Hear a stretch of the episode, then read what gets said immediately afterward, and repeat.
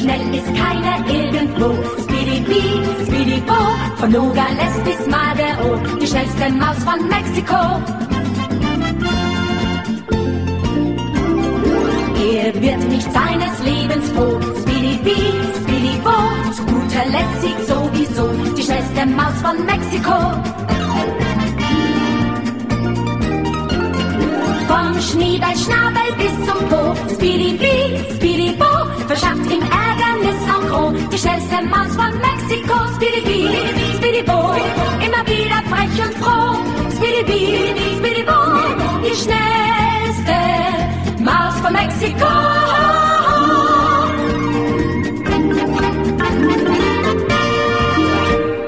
Dobré poludne, milí poslucháči, pri mikrofóne Veronika Moravcová s náhodným a s, som rada, že našim pricestovaným hostom Michalom. Čauko. Ahoj. A počúvate reláciu Hypisacký týždenník. Konečne mi to zmenili a som si zrovna vymyslela úplne iný názov, takže ten s tým už ich nebudem preháňať. Takže vítajte v Hypisackom týždenníku. Dnes sa budeme, ruším tému, ktorú som napísala, o tej sa budeme rozprávať budúci týždeň. A stále sú vo mne živé spomienky na môj posledný duševný krach, takže vám o tom veľmi rada porozprávam budúci týždeň, lebo chcem využiť, že tu Michal je. Tak v, tak, v takej krátkej debate pre touto reláciu sme tak rozvinuli jednu tému, ktorá je teraz taká rezonujúca, aspoň teda vo mne, a má niečo spoločné s témou, o ktorej sme sa dnes s Alešom bavili ráno v relácii dve hodiny pre maminy, ale len tak okrajovo, nechcem, aby sme sa teraz bavili o politike a o utečencoch a o takých veciach, ale Michal, ty si e, k nám k nám pricestoval zo zahraničia, do ktorého si pricestoval od nás, zo Slovenska. Takže správne, si rodený Slovák a Áno. odišiel si pr- von do zahraničia. Áno. No prečo si to spravil? Na Slovensku, nech som robil čokoľvek, e, stále som nebol spokojný, stále mi niečo chýbalo, či už to bola sloboda, alebo systém, aký som robil, potom z ničoho nič, videl som inzerát, zbalil som saky paky a išiel. A už si bol vtedy ženatý? E, vtedy som bol ženatý, ale s mojou prvou manželkou. Uh-huh. A keď si odchádzal preč, tak e, ona išla s tebou, alebo ste sa rozišli? Nie, najprv som odišiel sám a po nejakom čase, asi po 8 mesiacoch, prišiel za mnou. Uh-huh. No, teraz máš inú partnerku, je to tiež tvoja manželka, ale t- taká, o ktorej sme sa včera rozprávali, že je to už taká žena, s ktorou chceš stráviť zbytok svojho života, pokiaľ... Uh, teraz to tak cítiš, hej, ano, že by to tak malo byť, hej. No a ako sa ti to osvedčilo, ten odchod odtiaľto? No veľmi dobre, dalo mi to ten nadhľad, ktorý tu Slováci nemajú, ktorí tu žijú, pretože nedá sa byť v obraze, keď človek v tom žije a musí každý deň bojovať s rôznymi problémami, či už o prežitie, o čokoľvek. Proste nedá sa to, nedá sa to vidieť. Z tvojho pohľadu to bolo ťažké, hej, vidieť to z tej, z tej, na tej scéne priamo, hej? No, kým človek nezažije život vonku, tak vlastne ani nezistí, že existuje niečo iné, nejaké iné možnosti, alebo že veci môžu fungovať úplne ináč, ako fungujú tu, takže vlastne ani má tu možnosť niečo takéto vidieť. Uh-huh. Čiže myslíš, že tí domáci v tej krajine, kam si šiel, nemusíme hovoriť, hej, že kam, tak oni ten nadhľad nemajú, ale ty si ho máš tým, že si vycestoval. Že je dôležité vlastne zmeniť ten terén a potom to pozorovať. Áno. No a sleduješ v zahraničí život na Slovensku? Sledujem e, prevažne cez slobodný vysielač, e, lebo televíziu vôbec nepozerám, alebo keď tak len ozaj, že si nejaké video streamujem sám na televízore, ale nepozerám ani správy, ani nič, tak väčšinou je to len cez slobodný vysielač, prípadne nejaký známy, keď dojdú nejaké novinky. Ale moc, moc nejak nie.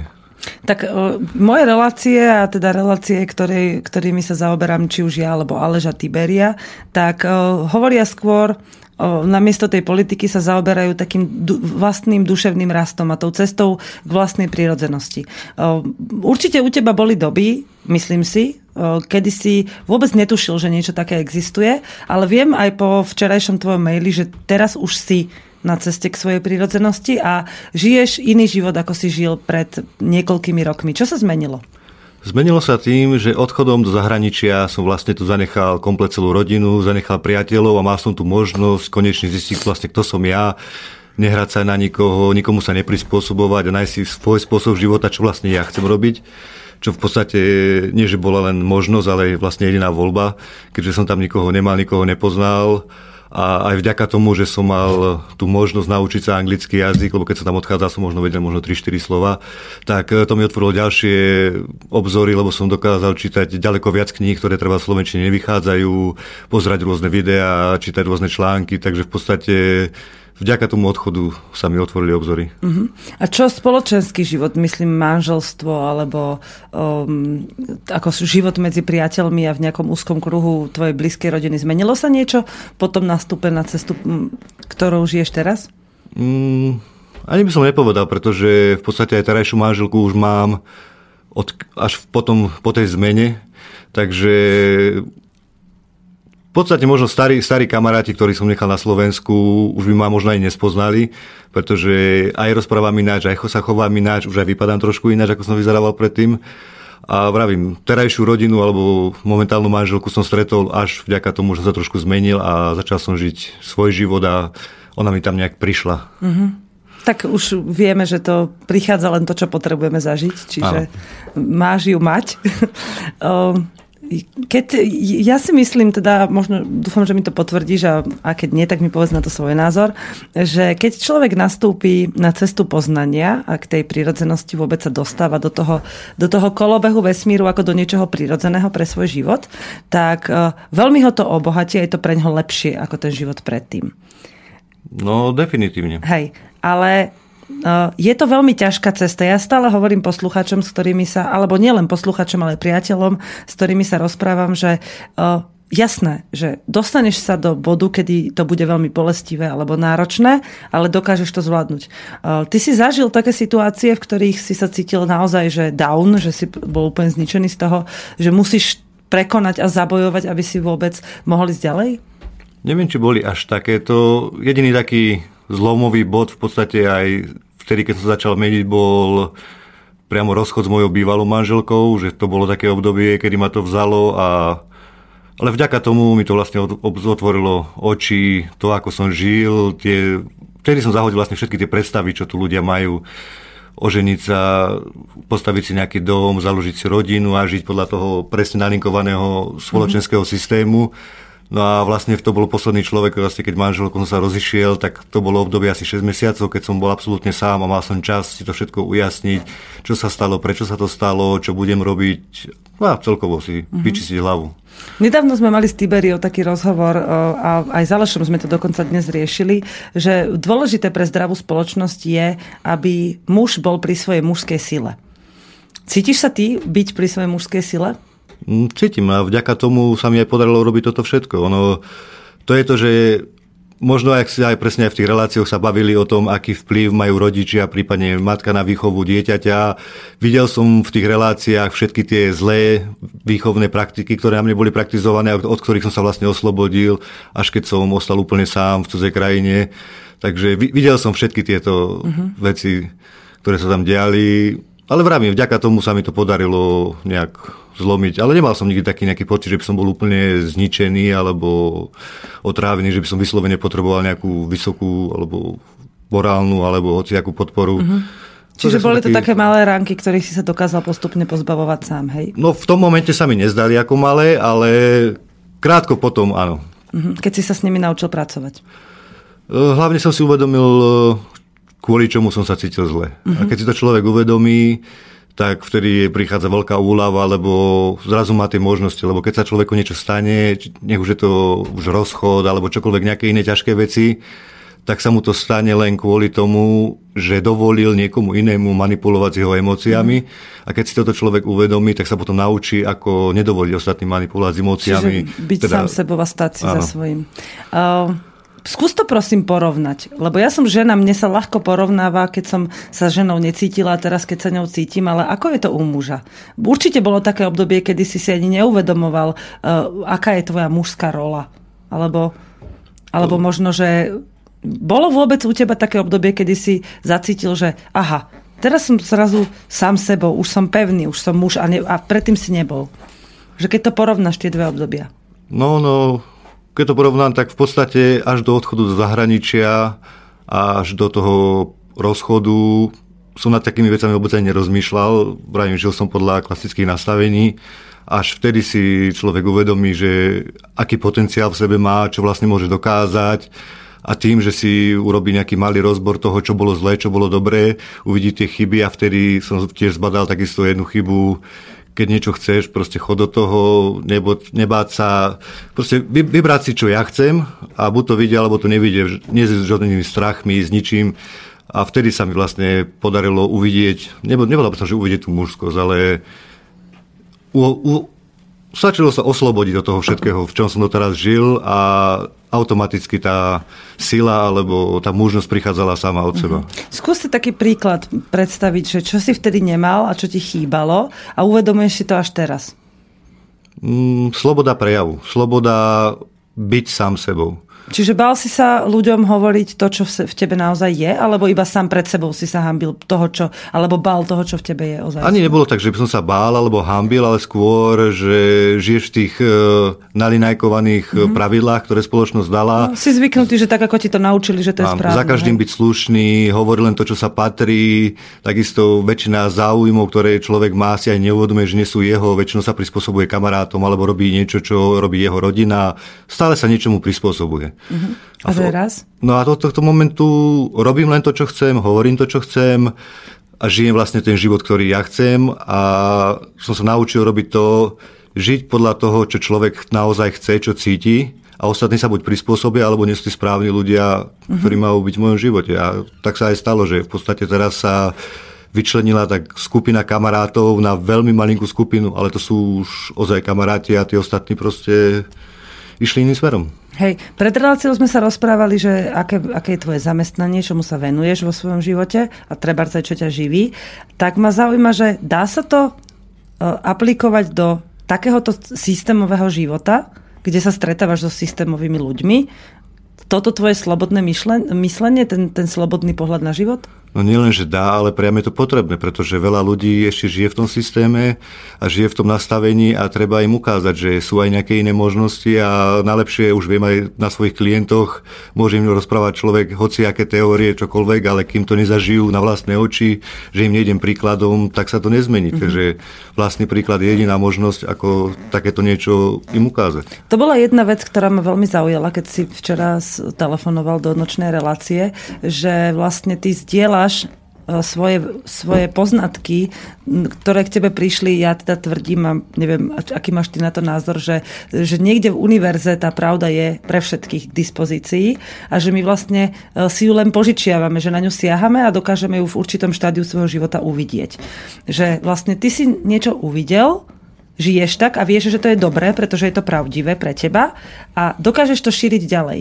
Um, kedy si sa dostal do tohto štádia a ako to robíš?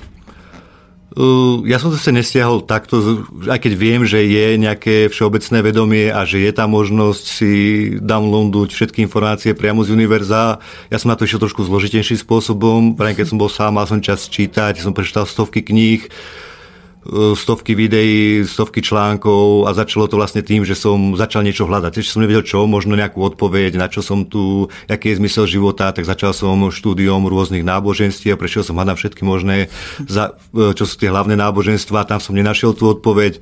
Pokračoval som vo všelijakých tých e, filozofických smeroch, ako je buddhizmus, taoizmus. To mi dalo už ďaleko viac ako tie náboženstva a bolo tam kopec dobrých návodov, ako žiť veľkí majstri majú dobrý zmysel pre humor, aj keď treba na tým občas rozmýšľať, ale dalo, dalo sa z toho načerpať dosť. No a potom to mi ešte stále nestačilo, pretože som už bol stále ešte taký dosť pragmatik, tak som hľadal, či nejaká možnosť, že by veda podporila všetky tie teórie alebo všetky tvrdenia, čo bolo v tých filozofi- filozofiách Klasická mainstreamová veda ani moc nie, pretože oni sami sú tam rozhádaní, kvantoví fyzici a kvantoví mechanici. Každý Až sa takto rozpráva... ďaleko si zašiel, to je naozaj no, komplikované. No to som sa, vlastne až spätne som zistil, kvôli čomu to bolo, lebo to bolo nejak okolo 32. roka života až v podstate neskôr som prišiel na to, kvôli čomu to bolo. Proste mi to bolo určené, že ja až teraz možno do nejakej 52 sa budem študovať a budem ma to baviť a budem sa ľahko učiť tak som si to ešte pozrel aj cez fyziku a objavil som jedného človeka, ktorý sa volá Nassim Haramein. On je nie priamo mainstreamový vedec, ale má to ideálne spojenie, že je vedec a zároveň je veľmi ezotericky založený človek. Aj keď je, je to taký nejaký novodobý Einstein, by som ho nazval, s troškou, s troškou niečom navyše, že už v nejakých 11 rokoch ho naučil nejaký zen majster meditovať, takže spojil svoje vedomosti, ktoré už v nejakých 9 rokoch začína rozmýšľať o týchto veciach ako kvantová mechanika a vôbec sa mu nelúbilo to, čo mu predvádzali v škole. No on to spojil dokopy a vlastne, nevravím, že objavil kľúč k tomu, ako vyzerá celý univerz alebo ako vyzerá vesmír, ale dokázal dobre popísať, ako všetko funguje a v podstate, keď som si pozeral, on vydal aj nedávno papier, ktorý sa volá Unified Field Theory, kde vlastne spojuje všetku tú fyziku, všetky náboženstva, všetky ezoterické smery do jedného konceptu a veľmi pekne vysvetľuje, ako, vlastne ako je celá štruktúra celého vesmíru, ako tieto energie fungujú, ako je to možné, že naozaj si dokážeš hoci ktorom momente stiahnuť niečo z vesmíru a napojiť sa na čokoľvek. Takže ja som tieto všetky informácie čerpal odtiaľto. Až predstav si, že ja, prepáč, na sekundu, predstav si, že ja ho poznám. Vôbec som to nevedela, že ho poznám, len toto vidím jednu fotku, ako vysvetloval um, toky energie. Aha. A to je veľmi dávno už toto urobila. Mne sa to veľmi páčilo vtedy vtedy som sa dostala aj ja k tomu, takže vám to odporúčam, aby ste si pozreli na YouTube alebo hoci kde inde, dajte si do Google iba Nasim Haramien, on vás to hodí. Uh-huh. Takže super. On, on som sa zaoberal nie len čisto energiami, lebo to, tam, je, tam je vlastne celý problém. Vyzerá ako terorista. No, ale on, on je Talian, tuším, pôvodom ale veľ, tiež veľmi zábavný človek. A na to, že rozpráva o fyzike a o ozaj dosť podrobných veciach, tak dobre sa ho počúva, alebo rozpráva veľmi jednoduchou rečou, nerozpráva tou typickou vedeckou rečou. Takže... Kto si stiahne veci z vesmíru, tak si ich stiahuje tak, aby boli dostupné pre všetkých. Čiže vie, ako to povedať. Áno, má, má ten dar to ďalej. Takisto tak hovoril Einstein, ak, to, ak tomu nerozumieš dobre, tak to nemôžeš ani vysvetliť dobre, veľmi jednoducho. Si som toho rozprával trošku naopak, ale to je jedno. No a tam som vtedy vlastne získal kľúč k tomu, čo všetko chcem v živote robiť a vlastne tie neobmedzené možnosti. Lebo jeho teória vlastne hovorí, na rozdiel od normálnych e, vedcov sa vlastne zaoberá tou nepevnou, tým vákuom, tou nepevnou časťou z toho, čo sme celé zložené a moderná veda sa zaoberá len tou pevnou hmotou a v podstate tá pevná hmota tvorí iba 0,00001% všetkého, čo existuje a 99% alebo viac ako 99% je len to vákuum, alebo to, tie energie, o čom vlastne hovorí aj čínska metafyzika, astrológia a tam je v podstate návod na celý život mm-hmm. s mhm. neobmedzenými možnosťami, že Čiže, naozaj si môžeš vybrať, čo chceš robiť a, tomu, a robíš to. Ak tomu správne rozumiem, tak to je ako, to sú tie hrubé a jemné energie, hej?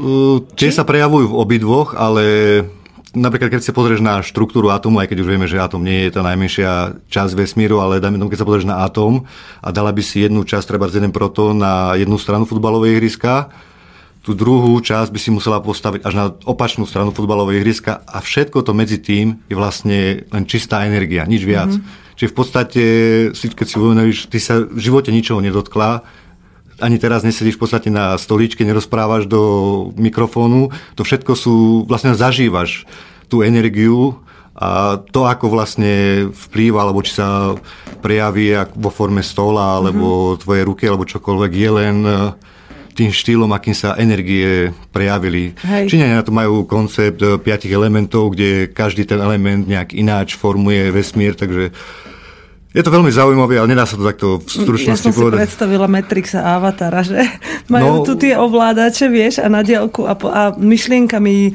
žijú niečo, čo my si vlastne zhmotňujeme mhm. nejakými očami a niečím. Um, toto je ale veľmi komplikované pre mnohých poslucháčov práve pretože ty si do toho zabrdol dosť hlboko a zrejme si sa tomu dosť dlho venoval. Ale tvoj, tvoj motiváciou, to voditko, čo ťa ťahalo, bolo vlastne nejaká, nejaké pochopenie, že kam tvoj život má smerovať. V podstate áno. Neviem, či tam bola nejaká konkrétna otázka. Proste som mal potrebu vedieť. Ale dal si sa skrátka na cestu, ktorú si cítil, že tou sa potrebuješ vydať. No tu som ešte len hľadal. Uh-huh. Hľadal som ju, vrajme, hľadal som v tých náboženstvách, tam som nenašiel v tých filozofiách, už to bolo veľmi blízko, ale za to, že som pragmatik, musel som to mať potvrdené od e, vedy, že naozaj to funguje tak, ako to funguje a vlastne až vtedy som sa nad tým tak hlboko zamyslel a musel som sa dlho nad tým zamýšľať, pretože to bolo príliš veľa informácií a potom, čo som pozeral vlastne jeho prednášky na YouTube, asi 4 alebo 5 krát, sú 4 hodinové videá, tak e, vtedy všetko zapadlo dokopy. Všetky, všetci, všetci tí múdri ľudia, ktorí rozprávali, či už to bol Laocu, Budha, alebo hocikto, alebo aj v tých náboženstvách je toľko pravdy, ktoré sú zle vysvetľované. Aj v kresťanstve. No, v podstate, keď si čítaš náboženstva, či čítaš e, kresťanskú Bibliu, alebo Korán, alebo tam není vôbec skoro žiadny rozdiel. Používa to trošku inšie mená, ale skoro všetci čerpajú z tých rovnakých zdrojov, čo boli prastaré texty. Takže tam není až taký veľký rozdiel a preto som bol veľmi sklamaný, lebo som hľadal ozaj, ktoré je to práve náboženstvo a v podstate zistí, že všetky rozprávajú o tom istom, všetky majú rovnaký etický základ, akurát tí ľudia, ktorí ho ďalej potom prezentujú, tak e, je to trošku iné ako naozaj to je, takisto vravím, ja som čítal aj Korán a bol som prekvapený, že nič také, čo sa teraz deje, alebo tak ako vysvetľujú islám, tam vôbec není opísané v tom Koráne. To už len to, ak si ak nejaká skupina ľudí si ho vysvetľuje a ako ho aplikuje do života, ale je to úplne o ničom inom. Keď sme sa rozprávali o tom, že ako to šíriš medzi ľuďmi, padla na teba niekedy taká otázka, že na čo to všetko robíš? Mám tu potrebu. To som si tiež zistil, teraz to, čomu sa venujem, sa tiež venujem štúdiu čínskej metafyziky a astrológie a oni, ak majú ten koncept piatých elementov, tak si vieš vytvoriť e, niečo ako vlastný manuál. Vytvoríš si, vytvoríš si tabulku, kde ti podľa času dátumu narodenia ti krásne vyjde presne, čo si, kto si, ako jednáš v živote, akým smerom by sa mal uberať, nie konkrétne ako treba zveštenie, že ti povie, že 14.5. pôjdeš do tej firmy, stretneš tam blondínu, ktorá bude modré oči, budete mať spolu deti. Nie, je, to, je to len návod. Uh-huh. A tak vlastne o, o tom je celý koncept aj Feng Shui a čo vlastne aj teraz väčšina veľkých firiem má nejakých takýchto fashion konzultant, ktorí pre nich robia tieto rozbory. Uh-huh a tam nájdeš vlastne smer, kam ja, sa môžu Ja tak z toho cítim, že, alebo teda z toho, čo si povedal o tých piatich elementoch a o týchto um, ako, dalo by sa to povedať, že to je náboženstvo? Není to Či, náboženstvo. Ako?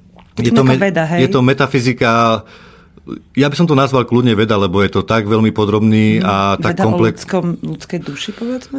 Veda o ľudskom živote. Tak. Oni dokázali zmapovať, ako tie energie vplývajú na človeka, nielen pri jeho zrodení, čo mu dáva nejakú pečať alebo nejaký tak jak na peniazoch máš nejaký vodoznak, ktorý si niesol celý život, ale aj počas života tie energie sú stále v nejakom kolobehu, mm-hmm. stále sa menia a rovnako tu aj ovplyvňujú. Takže...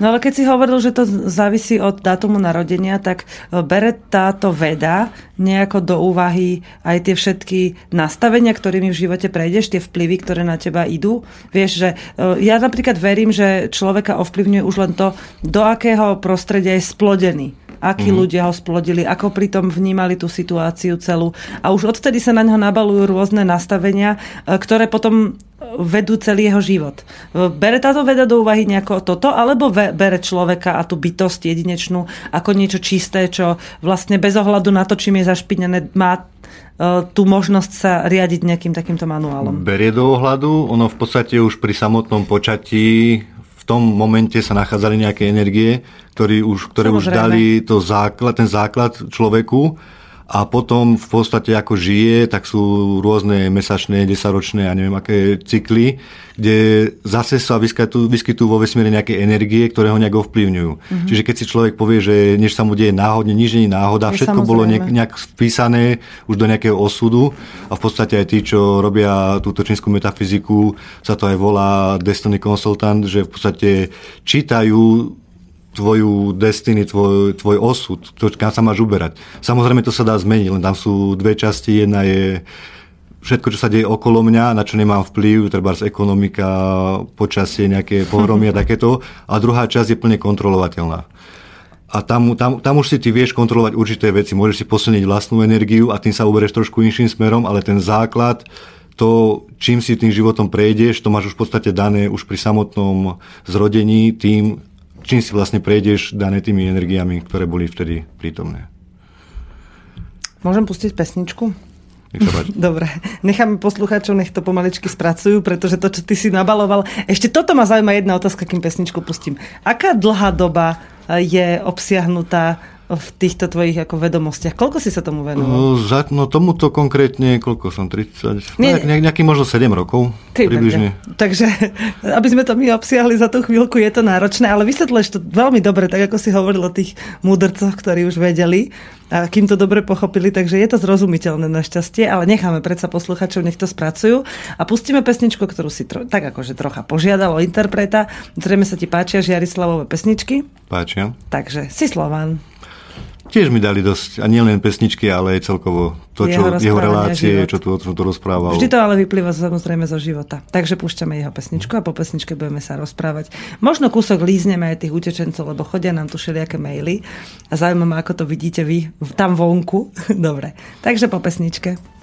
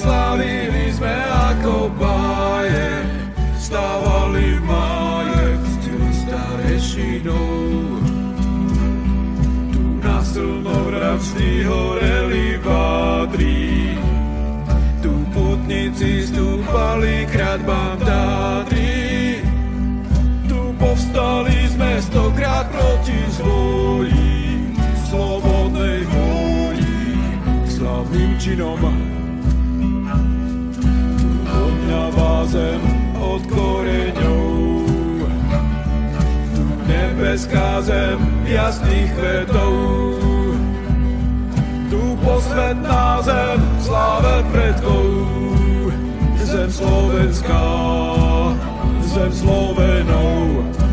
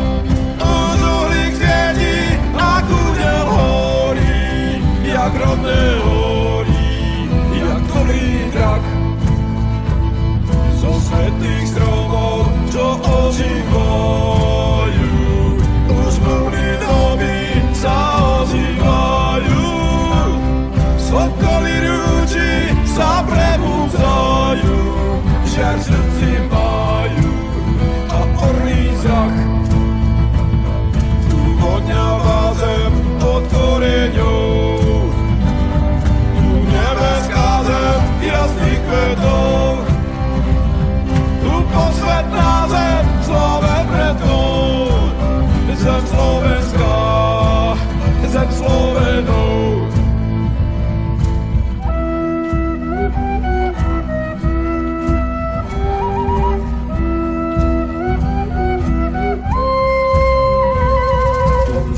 statočné rodili deti. Tu vedli uzlili pupočné šnúry, tu slncový koň na dušu nám svieti a odpoviedi presvetli múry. Tu od koreňov zem voňavá, tu jasných kvetov zem nebeská. Tu v sláve predkov zem posvetná, zem Slovenov, zem len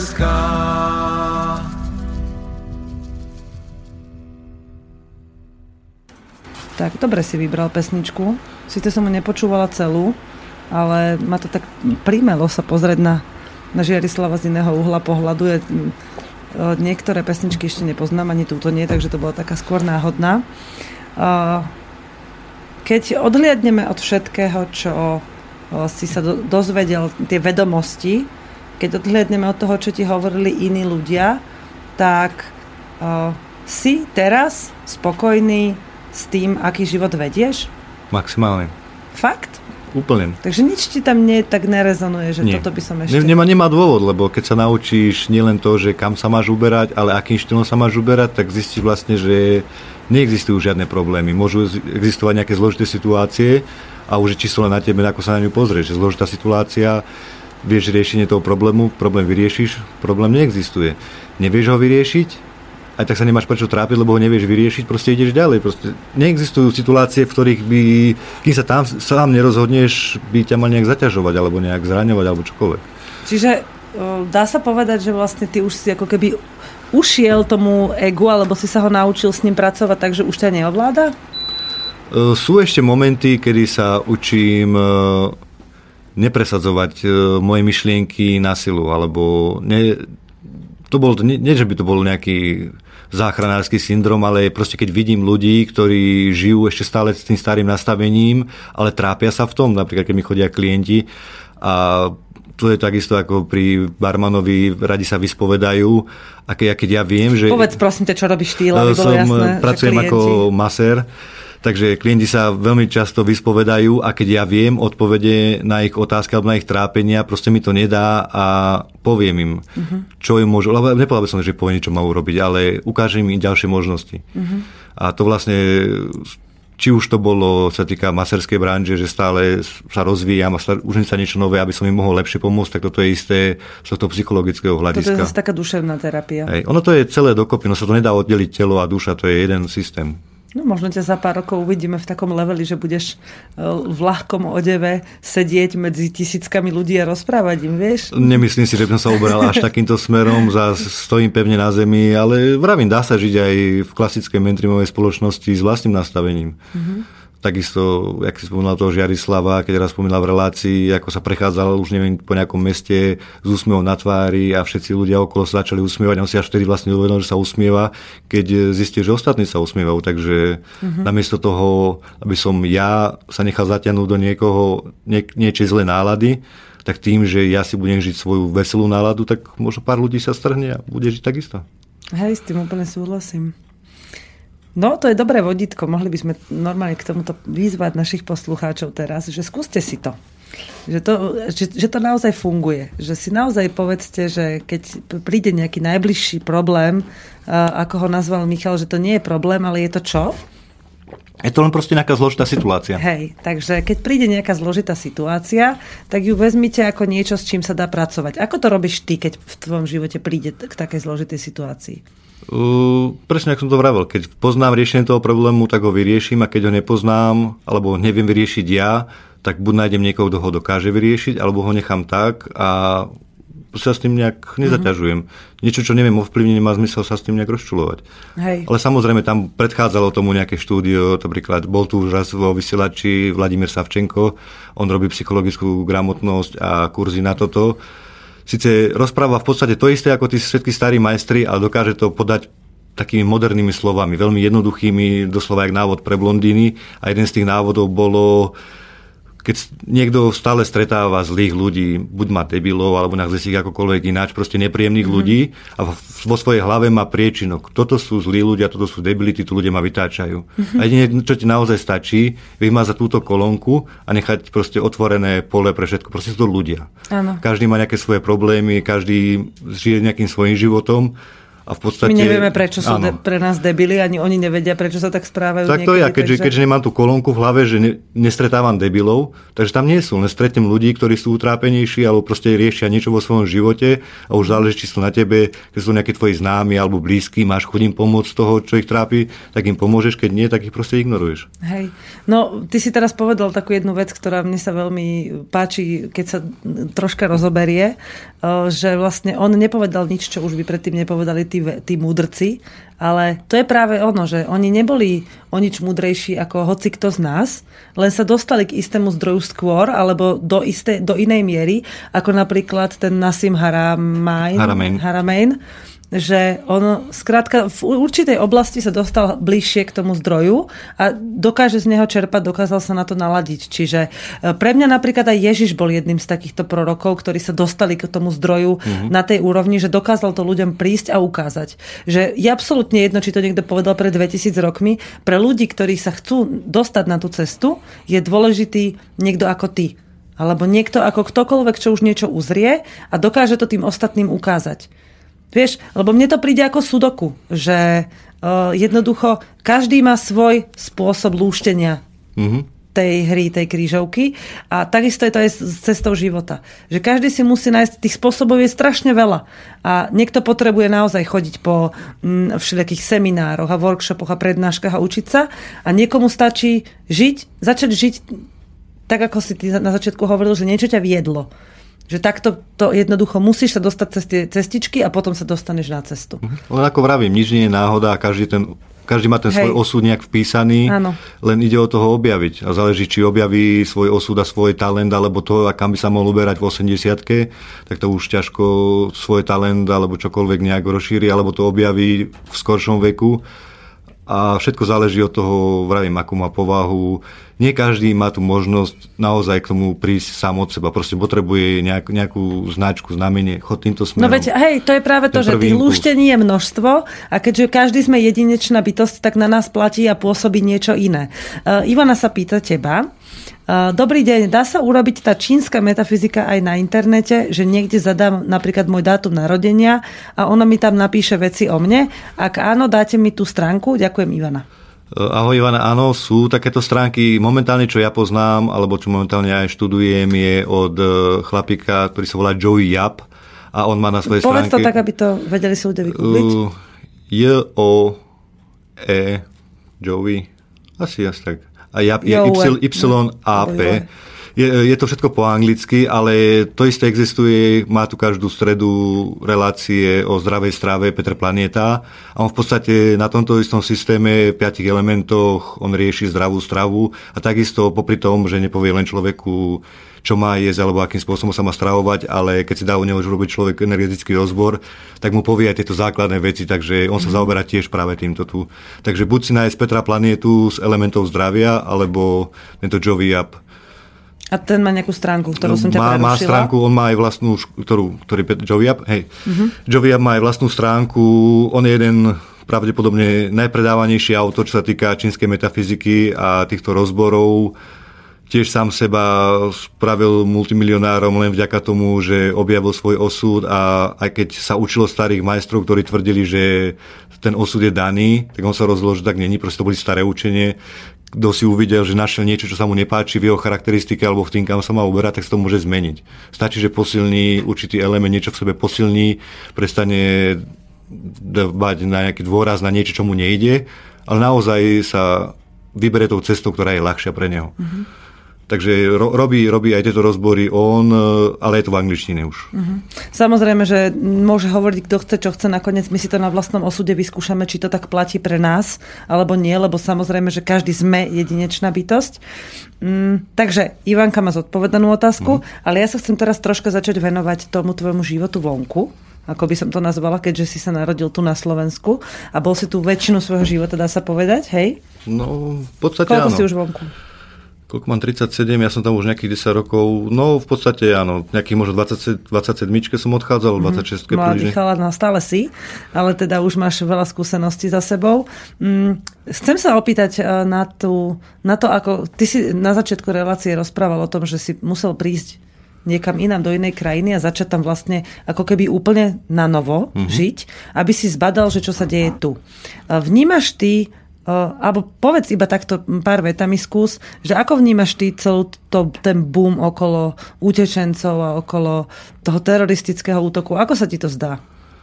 Uh, je, vlastne mne to pripadá ako jedna obrovská smiešná hra a čistá manipulácia s ľuďmi, lebo aj keď teraz dojdem vždy na Slovensku na dovolenku, kade chodím, tade vypínam televízor, lebo ľudia sú nalepení na, na tých správach, všetko sledujú a pripadajú mi občas ako bábky.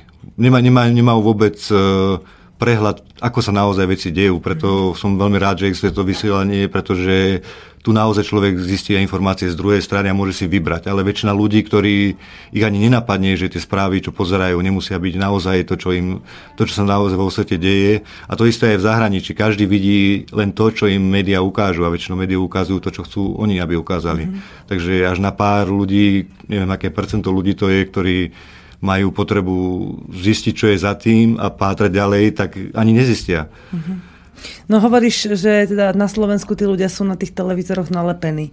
A médiá asi všade ukazujú takmer rovnakú líniu, ale ako je to tam u vás teraz, tam, kde žiješ? Ako tam tí ľudia, ako oni ako osoby, ako to vnímajú, keď teraz nehovoríme, čo tam trepe mainstream? Oni žijú dosť, e, vzhľadom na to, že to je ostrov, oni žijú si svojím svojenským životom a v podstate ani nejak moc e, nepozerajú moc zahraničné správy alebo sa nezaujímajú o zahraničné dianie, ich viac zaujímajú ich vlastné problémy, čo sa deje okolo nich. Občas vnímajú, lebo tiež takisto tam v správach sa niečo prevlskne, takéto informácie, ale je to v podstate už multikultúrna spoločnosť, kde neexistujú nejaké takéto veľké rozdiely alebo veľké problémy, ako tu, či už to bolo predtým s Maďarmi, potom s Cigánmi, teraz s mm-hmm. utečencami, ktoré aj tak boli len umelo vyvolané, lebo keď ješ medzi tých ľudí, tak tá nevraživosť tam neexistuje. To Takže tam, tam, kde žiješ, tam je utečencov veľké množstvo už dlho, hej? Uh, ja som tiež utečenec v podstate, keď si zoberieš, že tých sú nám stovky, teraz Poliakov už sa nedá prejsť po ulici, aby človek nestretol Poliaka, to sú už ozaj, že stovky tisíce, takže tam sa naučili žiť e, s cudzincami, naučili sa tolerovať ich, ale zase tiež to nebolo ako tu v správach, keď človek vidí, že niekto príde, začne tam robiť rozbroje. Každý sa zaradí do spoločnosti, keď v nej chce žiť a nie, že by úplne zmenil všetko, čo je, alebo s tým spôsobom, aký žije, ale akceptuje tie nastavenia spoločnosti, kam mhm. príde a nesnaží sa búriť proti tomu. Takže v podstate tam neexistujú problémy takéto. Aj keď boli nejaké nevraživosti, lebo tá časť, kde som ja, tak tam stále majú medzi sebou ešte nejaké vlastné problémy. Sa Ale tam... to sú všetko Európania. Áno, všetko, všetko sú Európania. No to ale je práve žijú, žijú tam, je tam veľká čínska komunita, je tam veľká indická komunita, uh-huh. ale nikdy som nevedel nevraživosť. V podstate aj väčšina doktorov je tam Indov a zahraničných, takže nevidím tam takú nevraživosť. Videl si takú, takú komerčnú komédiu Zohan? Mm, nie. Nie. Lebo tam, bolo, tam boli také dve ulice, v jednom americkom meste, už neviem presne ktorom. A oni tam boli, na jednej strane boli palestínci a na druhej boli Izraeliti. A oni sa tak medzi sebou hašterili, robili si zle, vy, vyhadzovali si e, výklady do luftu a také veci. A teraz vlastne, keď si, to, keď si uvedomím, že vlastne Európa je plná utečencov, tak tam sú aj Turci a všelijakí takí, ktorých by teraz nejaký bežný človek mohol označiť za teroristov. Uh, vieš si predstaviť ty, že alebo teda rovno máš nejaký názor na to, keď si je počúval Slobodný vysielač a, a možno si počúvala nejaké reakcie Slobodného vysielača práve na túto tematiku, mm. že, že by na Slovensko naozaj mohli prísť tisíce uh, utečencov z Afriky alebo z Arábie alebo z tých krajín, ktoré nám oni tak prezentujú, že to je sami terorista? Viem si to predstaviť, ale muselo byť uh, zmena médií, pretože každý si vytvorí názor na vonkajší svet podľa toho, čo vidí alebo tomu, čo mu už povie. Mhm. Keby náhodou neexistovali médiá, neexistovali televízory, neexistovali by rozhlasy a ľudia by videli, že prichádzajú nejakí iní. Ľudia možno by ich aj nespoznali, že sú to niekto iný ako naši Romovia. alebo nejaký... No, síce hej. Ani, ani by ich možno nerozoznali. Oni by posudzovali akurát to, ako sa správajú, ako sa chovajú mm. k ostatným ľuďom, aké majú vystupovanie a nemali by tieto namotávky, ktoré im vlastne ponúkajú médiá, že pozerajte sa, títo ľudia sú takí a takí. Mm-hmm. Každý by si vytvoril na, vlastný názor podľa toho, či ten človek ho ohrozuje, či pre neho predstavuje nejaké nebezpečenstvo, ale v podstate to, ako sa chovajú a podľa toho by sa zariadili. Mm-hmm. Takže to, ako sa momentálne stáva Slovensko alebo celkovo zahraničie k týmto utečencom, je už dané už im bolo povedané, chovajte sa takto a takto a tak, pretože už ich nazvali, že sú to nejakí teroristi, už ich nazvali, že robia toto a toto. Áno, ľudia už dostali ten program do seba, že ako sa majú správať, ale čo o, tí ľudia, keď sem prídu, tak o, Myslíš, že... Lebo ja keď si predstavím vás, Európanov, ktorí ste sa tak postupne infiltrovali do krajiny, kde žiješ ty, mm-hmm. tak to je taký iný typ utečenca. Ty si dobrovoľne išiel za niečím. Ale tuto sa všade hovorí v týchto našich konšpiračných médiách o tom, že oni boli prinútení, zaplatení, nahúckaní, vyslovene špecificky daní do našej lokality, aby tu niečo vyvolali, aby tu rozbúrili nejaký strach a nejaký treba lokálny konflikt v podobe mhm. nejakej občianskej vojny. Mm v tom, je, v tom ja vidím rozdiel. No, je, to, je to rozdiel. Aj keď vravím, ja osobne nemôžem rozprávať, pretože ja som ich nezažil. No Nevidel nikto ich skoro ľudí. nezažil. Hej? Ja keď som poznal Zatiaľ utečencov, jak sme sa bavili aj pred reláciou, keď som uh, robil pri vode pri Adamove, tam bol utečenský tábor. A ja som stred... Akí utečenci tam boli odkiaľ? Neviem, akí to boli. Vôbec som to nejak vtedy neriešil. Viem, že tam proste boli utečen... utečenci, ale vravím, videl som ich tváre, to boli tváre, ktoré boli vďačné za to, že mohli od niekiaľ ujsť a že vyslovene ich nikdy niečo trápilo a boli šťastní za to, že sa dostali tam, kam sa dostali. To bolo na Slovensku, hej? To bolo na Slovensku. Mm, a koľko ich tam asi bolo? Neviem, dosť ich tam bolo. Neviem vôbec povedať počet, možno, že ja som tam ich tam vydával, možno 50-100. Mm-hmm. To ale, je dosť, no tak oproti to, tomu to, miliónu. To, to boli oby, obyčajní, klasickí utečenci a nikdy som ja iných utečencov nepoznal. A títo prichádzajú dennodenne z rôznych krajín, z rôznych dôvodov a nikto o nich v médiách ani nerozpráva. A to bolo ke, ako dávno? To bolo možno nejakých 12 rokov dozadu. Uh-huh. Čiže vlastne už vtedy sem prichádzali utečenci, len nikto to tak neriešil. A boli to ľudia, ktorí evidentne neprišli z Európy, hej? Že si im to videl na tvári, že sú z iných krajín.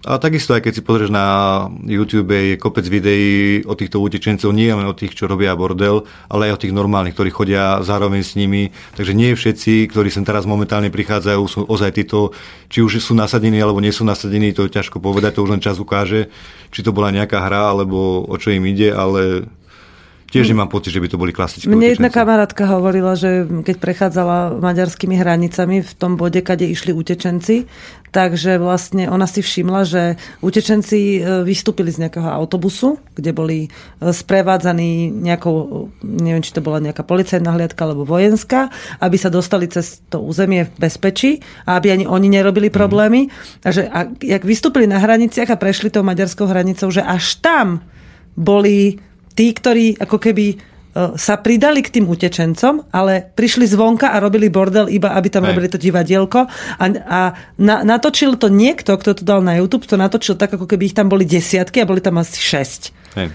To, to, to je typická hra médií, takže práve mne už sa deje, čo sa deje, takisto, či už to bolo 9-11 alebo hociaká iná veľká udalosť, ktorá sa stala vo svete, vždycky to bola nejaká politická hra, takže uh-huh. to isté, ako už sa tu kedysi raz rozberalo o tom, o výjazde Rómov zo Slovenska do Anglicka a jak to bolo všetko plánované a vlastne čo bolo za tým, bolo, aby sa uzavreli hranice a že majú nejaký varovný príklad, že niekto ano. príde. Toto mi príde buď to isté, alebo či už už ide o destabilizáciu Európy, že chcú tak tu chcú tu mať základňu na to, takže my sme chcú tu byť nepokoje, no, takže mm-hmm. chcú možno najprv vytvoriť problém, aby o tom sa mohli zriešiť. Takže... Dobre, posledná vec, ktorá ma tak akože teraz trkla okolo tých utečencov, prečítam ti jeden taký krátky, čo nám teraz posluchač poslal mail a poslal nám iba takú fotku z Facebooku, kde nejaký uh, Jano píše úryvok od zase Renáty, to teraz nemá zmysel riešiť, takú krátku správu, ktorá ona dala na Facebook.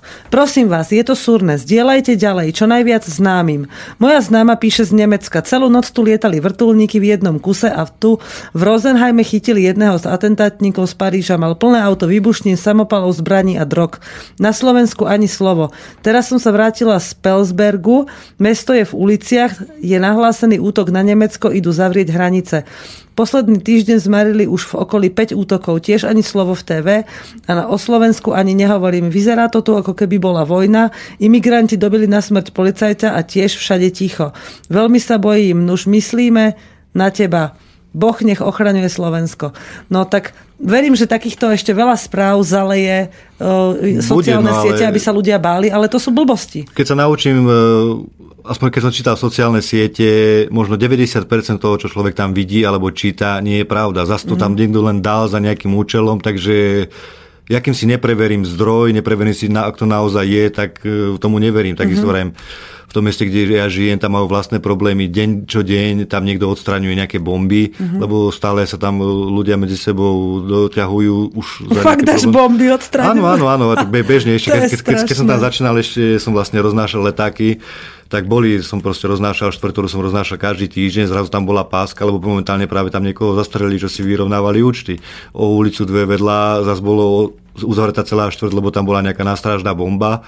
A tam sa to už ani možno ani v rádiach nejak moc nespomína. To už, to už je skoro jak bežná To sú všetko ako do, imigranti? Nie sú imigranti, to sú robia domáci. Vrejme, tam majú vlastné problémy.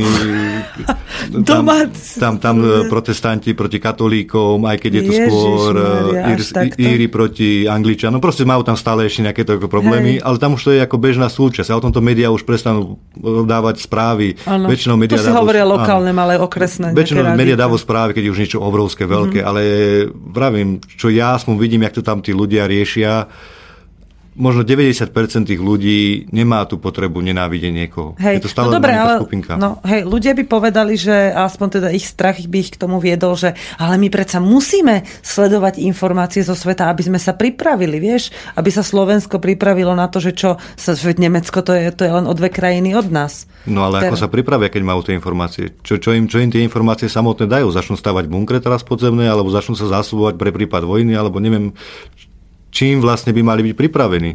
Práve Hej. mi to príde naopak, že tým ich ešte niekto nahecuje do niečoho, do čoho by v podstate ani nešli, tak ako sa deje v prípade všetkých vojen.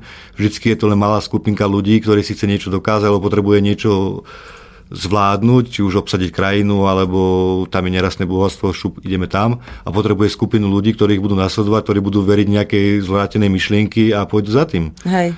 Takže... Ako by si mohli ľudia vlastne okrem toho, že zistia teraz, áno, e, nájdu si na stránke, zistia zdroje, ako by si si ty overoval, či je tá informácia správna? Riadil by si sa ako muž svojim inštinktom? Muži skôr idú podľa nastavení, skôr ženy majú ten inštinkt. Keď máme tiež nejaký ten inštinkt, ale... Obraňovať svoj rod. No, nie, nie, niečo tam je, ale skôr by som to nazval, ísť na to logicky prečo sa tam to objavilo, prečo to tam nie a všade si zistovať po celom svete už teraz ľudia žijú takisto ako ja žijem v zahraničí, keď naozaj by ma to fakt naozaj zaujímalo, či sa tam naozaj deje.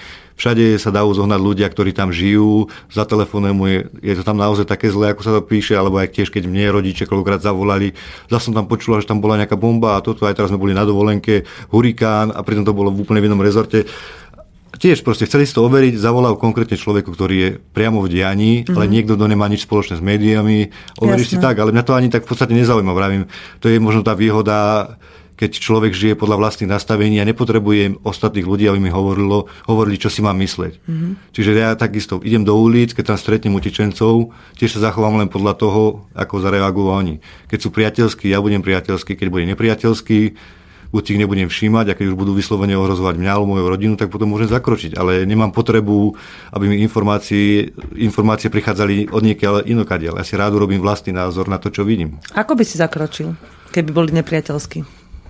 tak vravím, záleží od toho, či by to bolo len nejaká nevraživosť, vyslovene len nejaká provokácia, alebo či by to už bol útok na moju fyzickú osobu. Keď je na fyzickú osobu, tak ubrániť sa viem a keby bola len nejaká provokácia, tak jednoduchá ignorácia. Čiže ty neriešiš niečo také ako preventívne opatrenia, hej? Preventívne opatrenia neexistujú, akorát môžeš byť pripravený na čo, takisto aj keď človek ide do džungle, tak e, nepotrebuje ani mapu, nepotrebuje nič, môže si tú džunglu užiť, stačí, že má nejaké informácie, vie, že sú tam nejaké nebezpečné zvieratá, vie, ako sa má zachovať v ktorejkoľvek Ale situácii. tiež si mnohí z nich dajú očkovanie proti 350 no, tak nech si dajú, keď im to vyhovuje. Takže ty, ty na tie preventívne opatrenia no, nejsi, hej? Preventívne opatrenie neexistuje. Akurát e, stačí, že človek e, bude sám pre seba zdatný, alebo ja neviem, keď, keď hovoríme o týchto, už keď hovoríme sa o nejakých nepokojoch a fyzickom násilí, spokojný človek alebo vyrovnaný človek je ten, ktorý vie, že má tú silu a dokáže sa obrániť. Takisto, keď vidíš, pozeráš nejaké bojové umenia a tí najvyšší majstri bojového umenia sú absolútne kľudní, vyrovnaní, nemajú žiaden strach, nepotrebujú sa hecovať, ako nejakí boxeristi pred zápasom, lebo vedia, čo v nich je mm-hmm. a mhm. vedia, že nech, nich stojí, nech proti nich stojí kdokoľvek, vedia sa im ubrániť.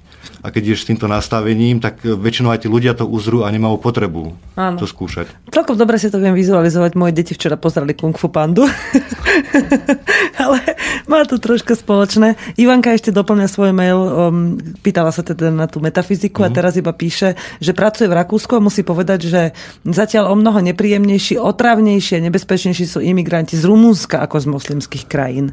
Takže o tých sa nehovorí a pritom asi tam robia aj väčší bordel. Nejaký čas som pracoval vo Viedni, takže viem, ak tam, tam hlavne Turci a jak, jak, akú komunitu tam majú založenú, akým štýlom žijú, tak tiež som mal nejaké nepríjemné zážitky s nimi, ale vravím, všetko je o tom, či sa človek nechá strhnúť do tých nepríjemných vecí, alebo buď to ignoruje, alebo robí to po svojom. Dnes to aj Aleš hovoril, že, že mu to hovoril Andrej Karimov, jeden učiteľ jeho, ktorý trénuje s deťmi systému a aj s dospelými a rôzne pohybové aktivity spojené s hľadaním svojej mužnosti a ženskosti. Ja som bola na jednej jeho prednáške. No ale Aleš práve hovoril o tom, že ak muž má v sebe tu, ten pokoj a tú silu, že vlastne on vie, čo v živote chce a ide po tej ceste, mm-hmm. tak jemu sa, e, hovoril taký jeden príklad, že keď bude keď sa takýto muž vyskytuje v nejakom priestore, kde sa deje niečo nebezpečné, tak on dokáže svojou silou a tým pokojom to ovplyvniť tak, že sa to napríklad prestane diať. Áno. Že napríklad povedal úplne extrémny prípad, a ja si to dokonca neviem veľmi dobre predstaviť, že sa bude účastníkom nejakého teroristického útoku a že tomu teroristovi sa pokazí mechanizmus na odpálenie tej bomby.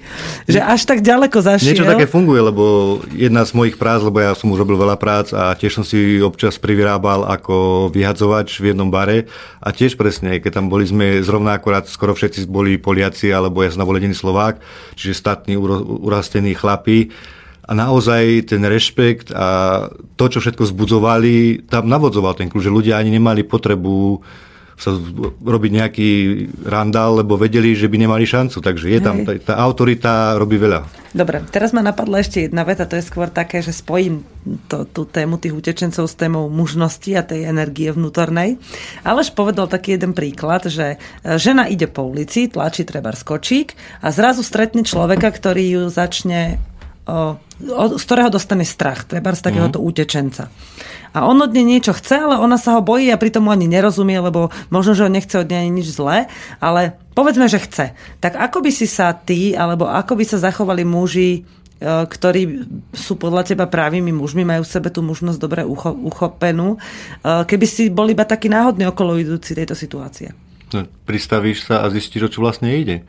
Keď zistíš, že ten dotyčný má nejaké zlé úmysly, tak pomôžeš dotyčnej a keď nie, tak len vysvetlíš samotné dotyčné, že o čo ide. A to je, ten istý príklad je, keď ide človek, e, rozdiel medzi mužom a nemužom a prečo sa vlastne mužom stávajú nejaké e, boji alebo takéto. Ja som to zažíval predtým, ešte než som začal sám, sám nejak e, na sebe pracovať. Vchádzaš do podchodu, kde je skupina desiatich ľudí a ty keď tam vchádzaš s tým nastavením, že sa bojíš, oni to cítia, takisto ako zvieratá cítia. Začnú robiť zle. A začnú robiť zle, aj keby to nemali na pláne, len proste Áno. cítia, že majú navrh. Ale keď tam vkráčaš úplne suverénne, s úsmevom, tak oni len presne odstúpia a neurobia nič, lebo cítia tú silu a to isté je s tou ženou. Mhm. Keby tá žena nemala ten strach, ale väčšinou ľudia strach majú z nevedomosti. Všetko boja s väčšinou, čo Aj ne, materinský strach je zase veľmi silná vec. Ale zase to z naočko- nevedomosti. Áno, naočkovali ju hlúpostiami a ona potom dostane strach o svoje dieťa. To je väčšinou nevedomosť, či už to je o zvieratách, ľudia sa bavia pavúkov, všelijakých chrobákov, takýchto hadov, len, lebo to nepoznajú. Keby poznali, tak sa toho neboja, lebo zistia, nič to neurobí, možno mu to môže byť oporné, ale prestane sa toho báť. A to isté aj s týmito. Ľudia nepoznajú tých utečencov, nevedia, čo je v nich, takže sa prirodzene boja, ale len kvôli tomu, že ich nepoznajú. Keby ich spoznali a mali by ten priestor, aby sa mohli zoznámiť, treba alebo chvíľu sa porozprávať, tak by ten strach odišiel. Cíti sa tvoja rodina pri tebe v bezpečí? Máš taký pocit? Neviem, no tak predpokladám, že áno, lebo zas nežijem v takom... Prejavuje sa to na tom, či ste spokojní spolu. Tak sme spokojní, ale nemám potrebu nejak e, dávať najavo, že som tu tá hlava rodiny, som tu nejaký ochranca. Nežijem v takom prostredí, že by to bolo vyslovene treba. Nežijem niekde na okraji spoločnosti, alebo tak, že by som denne, denne musel dávať najavo takéto veci. Takže nemám, nemám ten pocit, že by sme vôbec takúto otázku riešili. A keď teraz zabudneš na tých utečencov a teraz sa rieši, teraz sa zamyslíš nad svojim len takým bežným životom, tak je, tam je cítiť takéto vaše tú harmóniu a bezpečie? Je. Uh, to, bol, to bola výhoda, vlastne čo bolo ten dôvod, prečo som ešte stále s mojou terajšou partnerkou, je, že som mu stretol už trošku inším rozmýšľaním a videl som v nej ten potenciál, aj keď ešte vrajme, ja som sa vyvíjal počas toho nášho vzťahu, takisto sa aj ona vyvíjala a videl som ten potenciál, že mám tú slobodu, robiť, čo chcem, ako chcem, e, hovoriť si veci, ktoré som predtým nehovoril, veci, ktoré som predtým nerobil, proste absolútna sloboda. A ona to rešpektuje pretože chápe, že to robím z nejakého nastavenia, ktoré robím sám pre seba. To si aj veľa ľudí myslí, že je to egoistické mysleť iba na seba, ale bez toho, aby človek, e, jak Žiarislav to nazval, sú dva druhy ega, je egoizmus a potom je také jastvo, čo je to, to zdravé ego. Mm-hmm. Tak na to máme slovenský pekný výraz jastvo. Keď si toto človek neuvedomuje, tak e, ľudia ho nemôžu akceptovať, lebo vždy sa len na niečo hrá oni to odhalia. Ale keď je človek sám sebou, tak ako som vravel, buď sa nájdú ľudia, ktorí to akceptujú a dokážu s ním vychádzať, dokážu s nich žiť a prípadne sa im to ešte aj páči, alebo to ľudia nebudú mať radi a tí potom zmiznú z toho života. Je to v podstate veľmi jednoduchý systém. Pekne si to povedal, veľmi pekne, hej. A, aj by som pustila na to ešte nejakú takú peknú slovensk, slovanskú pesničku alebo slovenskú, ale nepustím, lebo už končíme. Takže Michal, to nepozeraj tam tie hodinky, už 100 rokov idú blbo. Chcem sa ti naozaj veľmi pekne poďakovať za to, že si prijal pozvanie, takto úplne narýchlo som ťa vytrhla z klubu, Nie, čo dač. si prišiel vlastne iba na kávu. Tak dúfam, že si nelutuješ, že si ho Nie, vypadá to tu pekne, človek si pripadá jak v akvárku, Až veľké preskúlené, výhľad až do Niekomu klubu, ale tak zase moc ľudí tam není, takže... Hej, tak to až sa tak večer rozbehne. Nehovor, že tu nie sú. nie. Zatiaľ, no oni teraz prídu, ak ma teraz počuli, tak dojdu pozrieť. Hej. No tak ti, koľko ešte bež na Slovensku? E, do 24. ale dátumy nemusíš hovoriť, to, to, to, to skontrolujú, keď To je úplne, nech sa skontrolujú. Jasne. Uh, ale tu budem v Banske len dneska a potom zase odchádzam uh-huh. preč. Dobre, tak si uži Bystricu, uži si Slovensko, hádam aj rodinu nejakú navštíviš no už. a potom ti prajem krásny život a ešte veľa skúseností a vedomostí, aby si nasal, ktoré ťa niekam opäť posunú. Možno Ďakujem. sa stretneme zase, keď sa sa najbližšie vrátiš. Je to možné. Rada ťa tu uvidím. To je taká pozvánka už teraz, keď sa najbližšie do, dostavíš na Slovensko, tak dobehni za nami. Dobre, rád prídem. Dobre, ďakujem milí posluchači za pozornosť dnes. Počujeme sa opäť o týždeň v relácii Hypisacký týždenník. Majte sa pekne. Počúvali ste Veroniku Moravcovú a hostia Michala. Dovi. Táto relácia bola vyrobená vďaka vašim dobrovoľným príspevkom. Ďakujeme za vašu podporu.